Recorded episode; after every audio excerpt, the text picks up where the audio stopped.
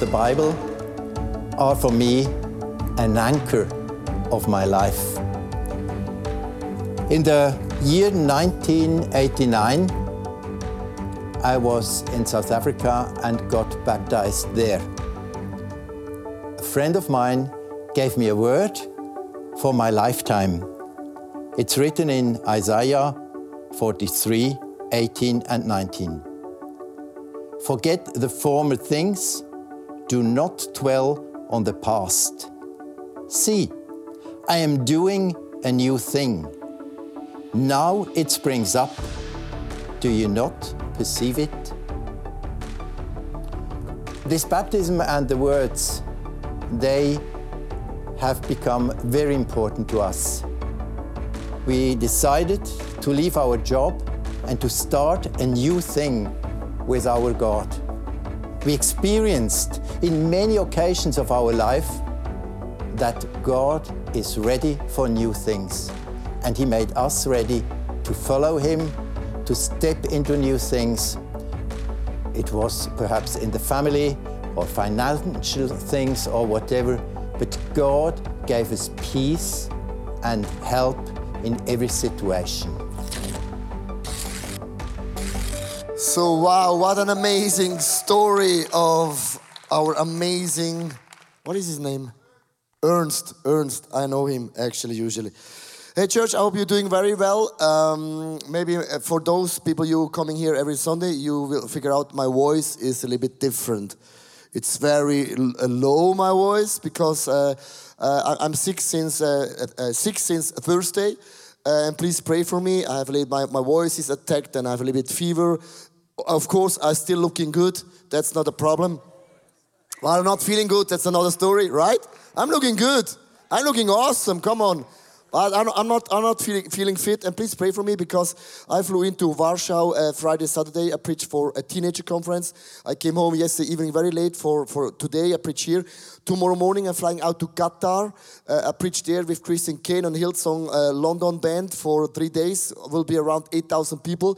Coming home, I will preach in Germany for a leadership conference, 5,000 leaders around Europe. Coming home for the Sunday, flying out again for the movement, two days. Coming home and then flying out to South Africa for Hillsong, Cape Town. And I really appreciate it if you can pray for me uh, because I, I, was so happy and glad when I saw the, my agenda. But I know if I'm weak, God is strong in me. I know that for sure. But I would love to enjoy also a little bit like the traveling season. But if not, um, I'm just uh, give God the glory anyhow because He used me, even though if I'm a weak uh, vessel. Please pray for me. I appreciate it because this is really a very unique moment in my traveling season until Christmas. We started a brand new series about the Word, and the title is How Can You Decode God's Word? I believe the Word of the God, the Bible, is the most read, the most published, the most attacked, and the most powerful divine document in whole history. The Bible is very, very a powerful book. And I want to read right in the beginning four quotes about four people they quoting the Bible. The first person is Voltaire. He was the most influential philosopher. He said, In 100 years, there will be no Bible in the world. The last issue will be then lying around in someone's peddler shop. Is this right? He, uh, was he right? We say, no, you, you're definitely not right because the Bible is still number one published book all around the globe. Is anyone here, you read the GQ magazine, uh, style magazine for men here? Is there anyone, you have that magazine? Thank you, thank you, thank you so.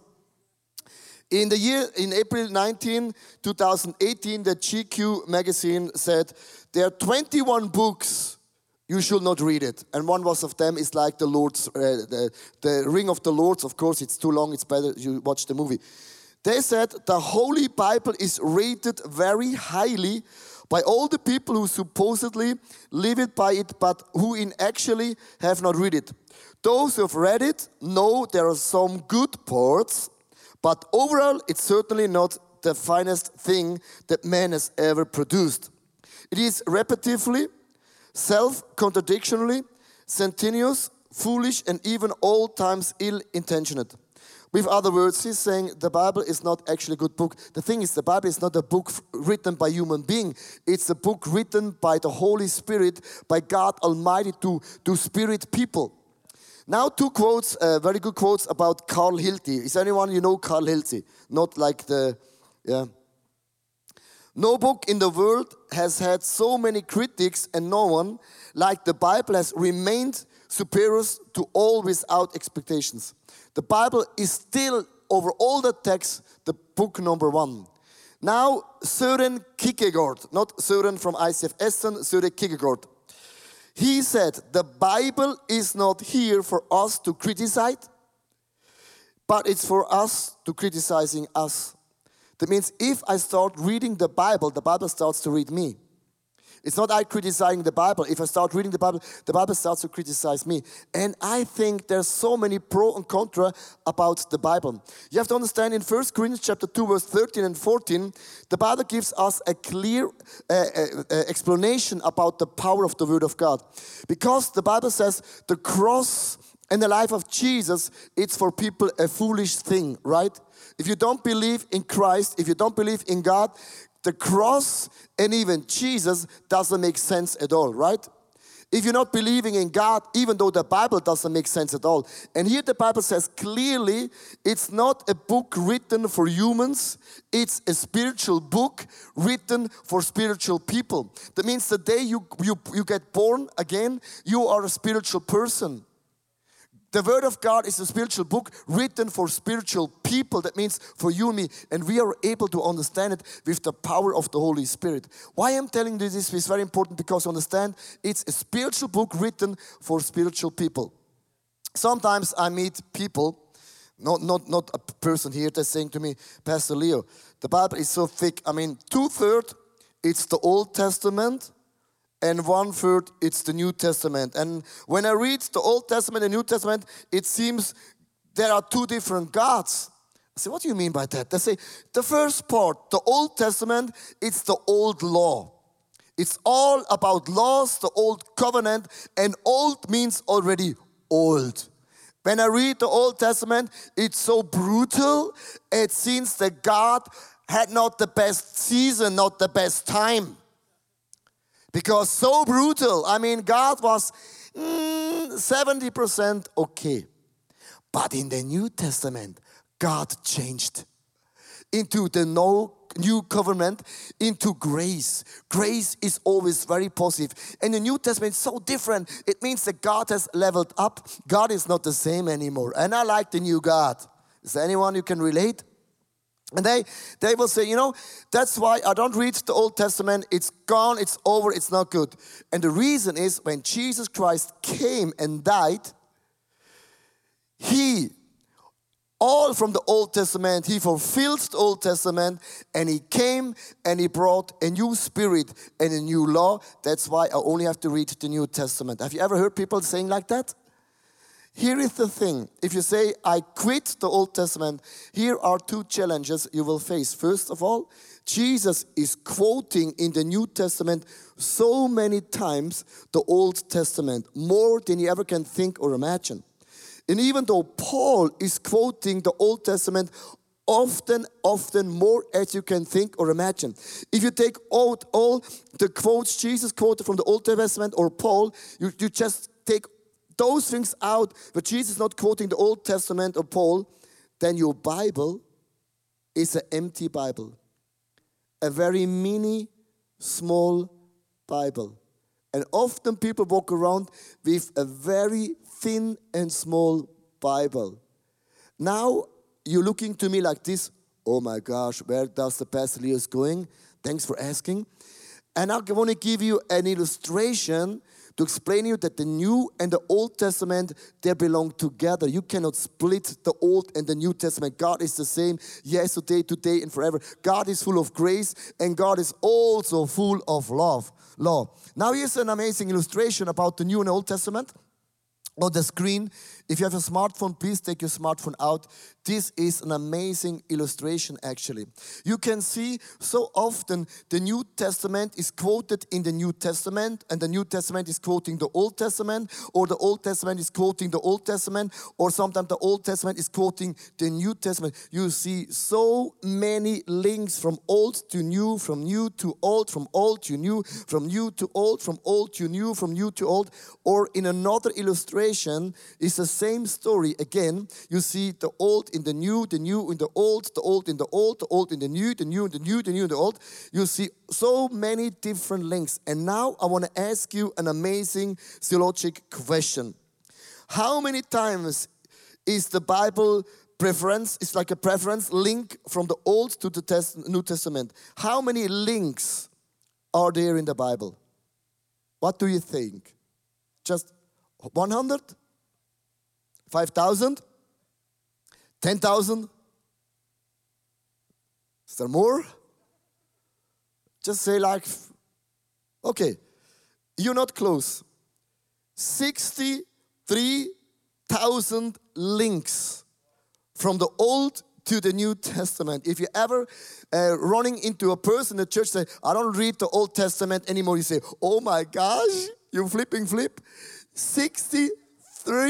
63,000 links. You have a link problem. You have a link problem. It's more linked than you can ever think or imagine. Now, I want to give you a Bible explanation. For example, right in the beginning of the Bible, in Genesis chapter 3, verse 1. Now, the serpent. I want to ask you, who was the serpent? Is there anyone who knows what is the serpent? What is the serpent? The devil. Why do you know that? Has your mom tell that? Your father? Your preacher? We, we, we'll say, we agree, it's the devil. But why do we know it's the devil? Voila, amazing person. It's in the book of Revelation. You see a link from the Old to the New Testament, Revelation chapter 12, verse 9. The great dragon was hurled down, then the ancient serpent called the devil or Satan. You only know because of the Revelation, book of Revelation, that the serpent, it's the devil or it's the Satan. Why is this important? We quoting the Bible often back and forth more as you can think or imagine. And now there's another sentence who leads the whole world astray. And now comes the sentence. He was hurled to earth with his angels with him. The devil was not the only angel in heaven, there were so many angels, and one third of all the angels were kicked out from heaven on earth. Where does the serpent and the demons live? On earth, on a field. Just know that for a moment. And let's go back with that knowledge in Genesis chapter 3, verse 1. And let's go on in the sentence. Now, the serpent was more subtle than any beast on the field.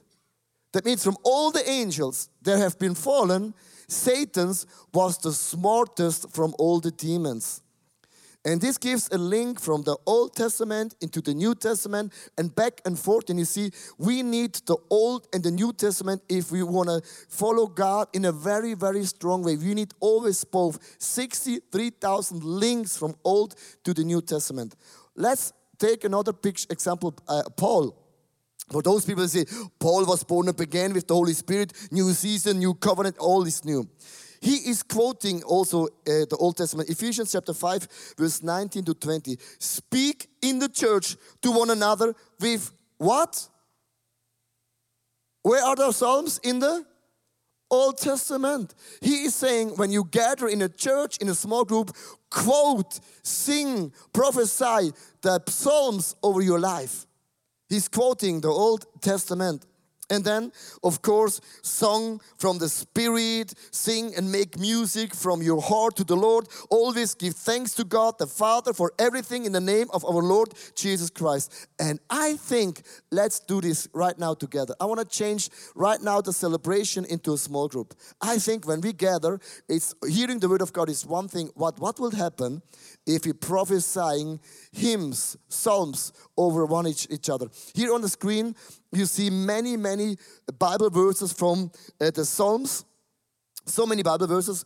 And what I want to do right now with you guys is you can turn to your neighbor and just pick one of the uh, Psalms and prophesy that psalm over that person. I believe if we speak the word of God to one each other, it does something in your heart, in your soul, in your spirit.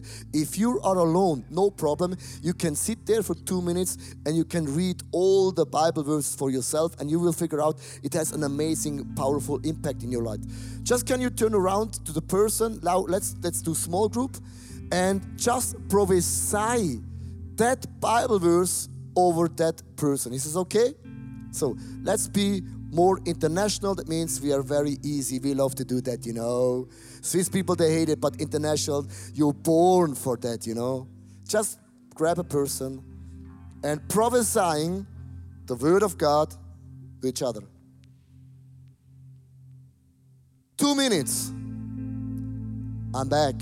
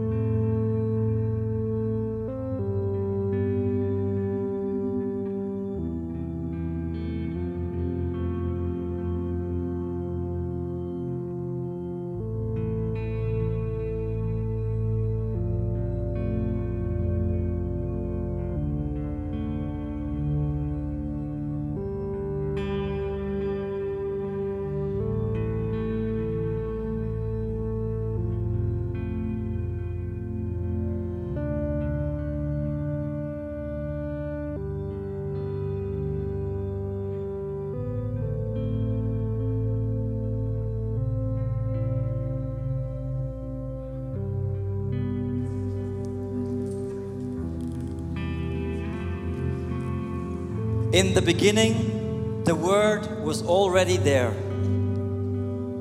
The Word was with God, and the Word was God. He was with God in the beginning. All things were made through Him. Nothing that has been made was made without Him. Life was in Him, and that life was the light for all people. The light shines in the darkness, but the darkness has not understood it. The true light that gives light to every man was coming into this world. The Word was in the world that was made through Him, but the world did not recognize Him. Some people did accept Him, they believed in His name and He gave them the right to become children of God. The Word became a human being. He made His home with us. We, we have seen His glory. It is the glory of the one and only Son. He, He came from the Father, and He was full of grace and truth.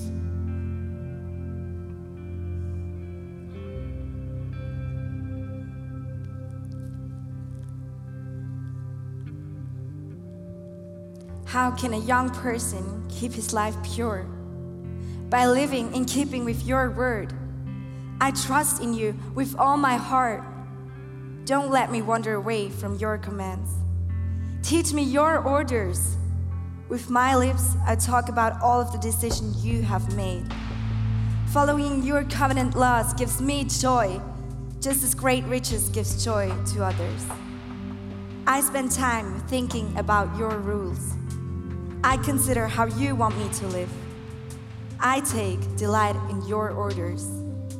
I won't fail to obey your word.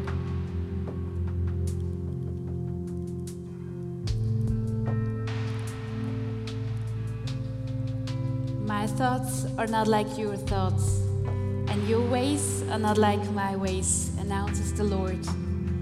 The heavens are higher than the earth, and my ways are higher than your ways. My thoughts are higher than your thoughts. The rain and the snow come down from the sky. They do not return to it without watering the earth. They make plants come up and grow. The plants produce seeds for farmers. They also produce food for people to eat. The words I speak are like that. They will not return to me without producing results. They will accomplish what I want them to. They will do exactly what I sent them to do. My people, you will leave Babylonia with joy. You will be led out of it in peace. The mountains and hills will burst into song as you go, and all of the trees in the fields will clap their hands. Pine trees will grow where there used to be bushes that had thorns on them, and myrtle trees will grow where there used to be thorns. That will bring me great fame. It will be a lasting reminder of what I can do. It will not be forgotten.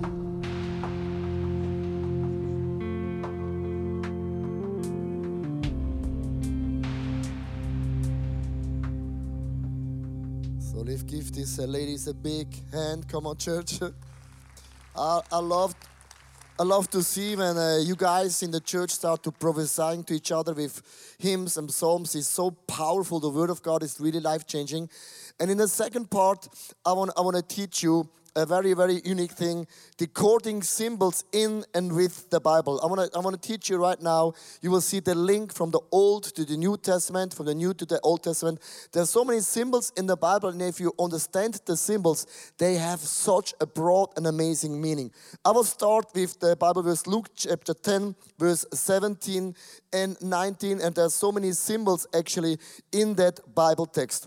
The, the disciples came back, they, they shared the word of God with the people, and they came back actually, and then they said, Lord, even the demons. Now I want to underline the word demons, even the demons submit to us in your name. Then he replied, I saw Satan's fall like a lightning from heaven. Jesus speak about something, it happened already. It was like a symbol. And then he's saying, I have given you authority to tremble on snakes. Here is the word snakes, and we know from Revelation, snakes means Satan. And uh, Jesus is teaching the people of God, we have authority over the devil. Can I hear an amen? This is deep to understand. We have given the authority from God not only over the devil, also over scorpions. And scorpions is actually demons. That means the demons and Satan, we are not victim because Christ lives in us and God has given us the authority to submit and we can command and he has not, it's not even a big part in our lives. This is an amazing statement. Then he says, and he overcomes all the enemy, nothing, nothing will harm you. Please underline the line, the word nothing on planet earth can harm you. No demon no devil nothing on planet earth. This is like symbolic words in the bible. Now if you're doing a bible study for example you can google the word scorpions in the YouVersion or in the, the bible server. You put in the word scorpion i want to make it very simple for you guys. Put in the word scorpions in the YouVersion of the bible. You see a link to revelation chapter 9 verse 3 to 4. This is how you can do a Bible study. Let's go into Revelation chapter 9, 3 and 4. And out of the smoke, locusts came down on the earth and were given power like that of a scorpions on earth. Where does the demon lives? On earth, on a field. Now it goes on. They were not told to harm. Please underline that amazing statement. God has given them an, an area where they have authority, but in certain areas they are not allowed to harm. What to harm? saying, You're not allowed to harm grass, I will say, I don't care if demons killing grass. What's the point? They're not allowed to harm any plant or any tree. I live in Zurich, I don't care about the tree.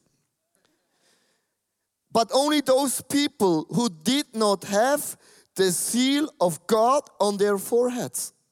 Just pause for a moment. The devil cannot harm anyone. Those people, they're sealed with the Holy Spirit. Their names are written in the book of life. They cannot harm the devil. But now comes the question what is grass, tree, and a plant? It's all symbolic language actually in the Bible. There is a reference in Psalm 1, verse 1 to 3. Blessed is the one whose delight is in the law of the Lord, who knows, meditates on his law day and night. That person is like a tree planted by streams of water, which yields its fruits in season, and whose leaf does not wither. Whatever they do prospers.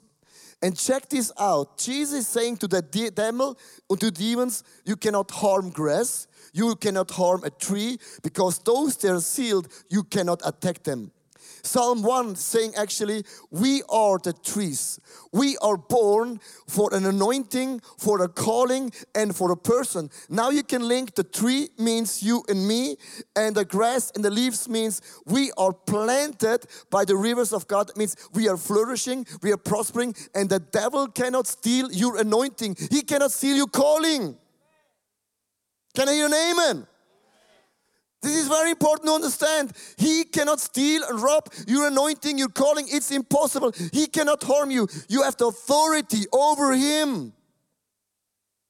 When you understand the symbols in the Bible, gives you another position. I'm not a victim, and the devil cannot do whatever he wants to do in my life, but I am stronger than any demons and every devil in my personal journey.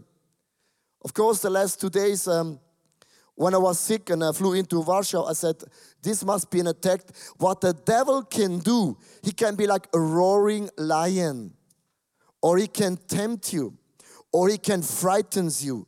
This is what the devil can do. He can attack you, frightens you, attempt you. This is what he can do. But he cannot steal and rob the calling, the blessing, and the anointing in your life. That's impossible. He cannot touch that. Okay, I flew into Warsaw. I was very sick. My voice was really bad, better than now. I went on stage, more than 2,000 teenagers. I started to preach the word of God, and after 20 minutes in my message, I had another 20 minutes on the clock. I heard the Holy Spirit saying to me, Stop the message. It's enough. And I said, But there's 20 minutes. I can do more, I can do better. And I learned to be obedient uh, along the way. And the worship band, they were somewhere in the corner. And I said, What should I do now? I mean, the band is somewhere, you know. If I ask him the band to come to front, takes five minutes. And then I said, Hey guys, can you stand up for a moment there in Warsaw? And 2,000 people stand up and said, Look, there's no music, no atmosphere, nothing. And the Holy Spirit just spoke to me you should stop the message, it's done. And let's let's listen to the Holy Spirit. And we were quiet for maybe 10 minutes. Can imagine 10 minutes? You can hear anything. People are whispering. Uh, you could hear anything. And after uh, maybe in eight minutes, really the Holy Spirit spoke to me and said to me, There are so many people in the building, they have the spirit of fear. They are led by fear, and the spirit of fear, it's not a normal thing. The spirit of fear, it's a demonic thing. And often the demonic thing is even though in the church people they know what they should do, they have their calling, their vision, their dreams, but they are afraid of doing what they should do. And I say, hey guys, I have this impression, impression. A lot of people right now here, you have the spirit of fear. You should do things. You have a calling. If this is you, please come on the front. I think almost everyone came to the front. I thought, okay, next time I do it differently. I ask those people, they don't have a problem. They come to the front. And I have never seen the last maybe two years such a strong presence of the Holy Spirit. And God really somehow spoke to me and said, That's the problem, even though in our church, even here, even in my life, there's a spirit of fear. And this is like an attack of, of, the, of, the, of, the, of demons and that Satan who gives you fear. Fear, what does my father, my mom, my wife, people, Swiss people, whatever think, and I'm not doing that. But there's a calling, a destiny in me, and we are called and we are over the demons and over Satan. You have to break the spirit of fear because that's not from God, it's straight from hell. I want to tell you an amazing story. Smith Wigglesworth, an amazing preacher in, in the UK many, many decades ago. One, one evening, he was, he was sleeping, and all of a sudden, uh, maybe two o'clock in the morning, he heard an amazing noise in the house. He woke up, and that time there were no, no, no electricity. He took uh, uh, a candle, he lighted the candle, and with the candle, he walked into the living room, and in the living room was the devil standing and he looked at the devil two o'clock in the morning and then he blew the candle and said, Ah, it's only you. He turned around, went back to sleep.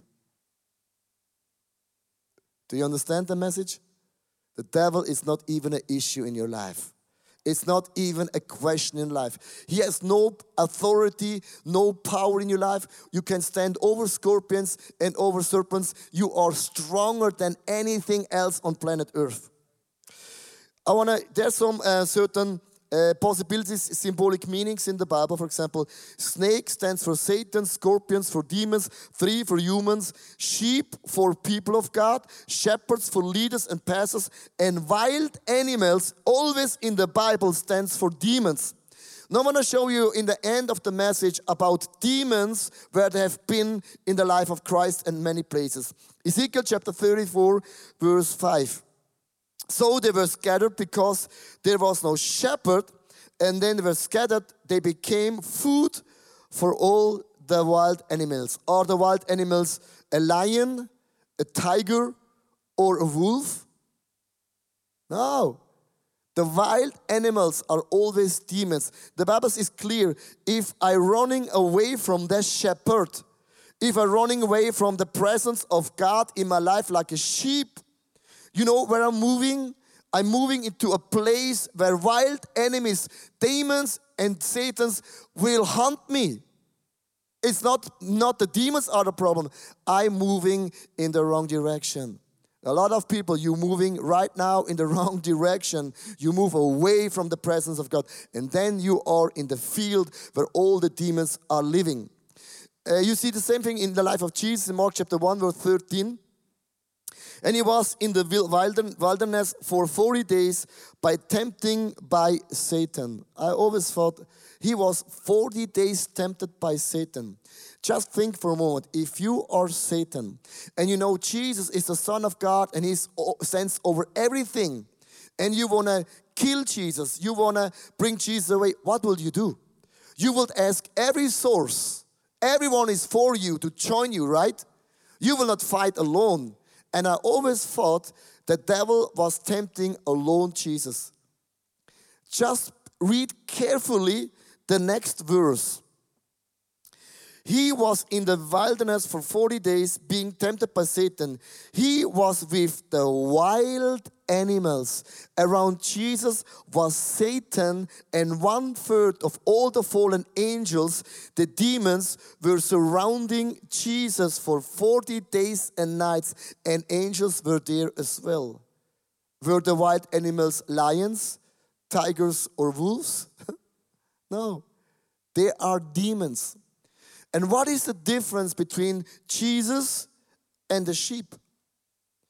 When Jesus was tempted by the devil and by the demons, Jesus is not saying to the devil and to the demons, Oh, that's not fair. I'm fasting 40 days, you know. I have a big ministry. You don't talk fair. I don't like it. This is not good. No, he never spoke like that. Jesus quoted in the desert the word of God. He said to the demons and to the devil, It's written in the word of God. I don't care what you say, I don't care what you think. You have to fight spiritual fight. You fight with a spiritual book, with a spiritual God who is stronger than any circumstances. If you are in the fight, don't quote a good quotes, quote always the living word of God, quote the Bible. Always. Always. Now I want to speak to those people if you born again, you get you get you get to know Christ maybe for the last year. There is also a message. Jesus quoted the word of God. Some sheep they were walking away.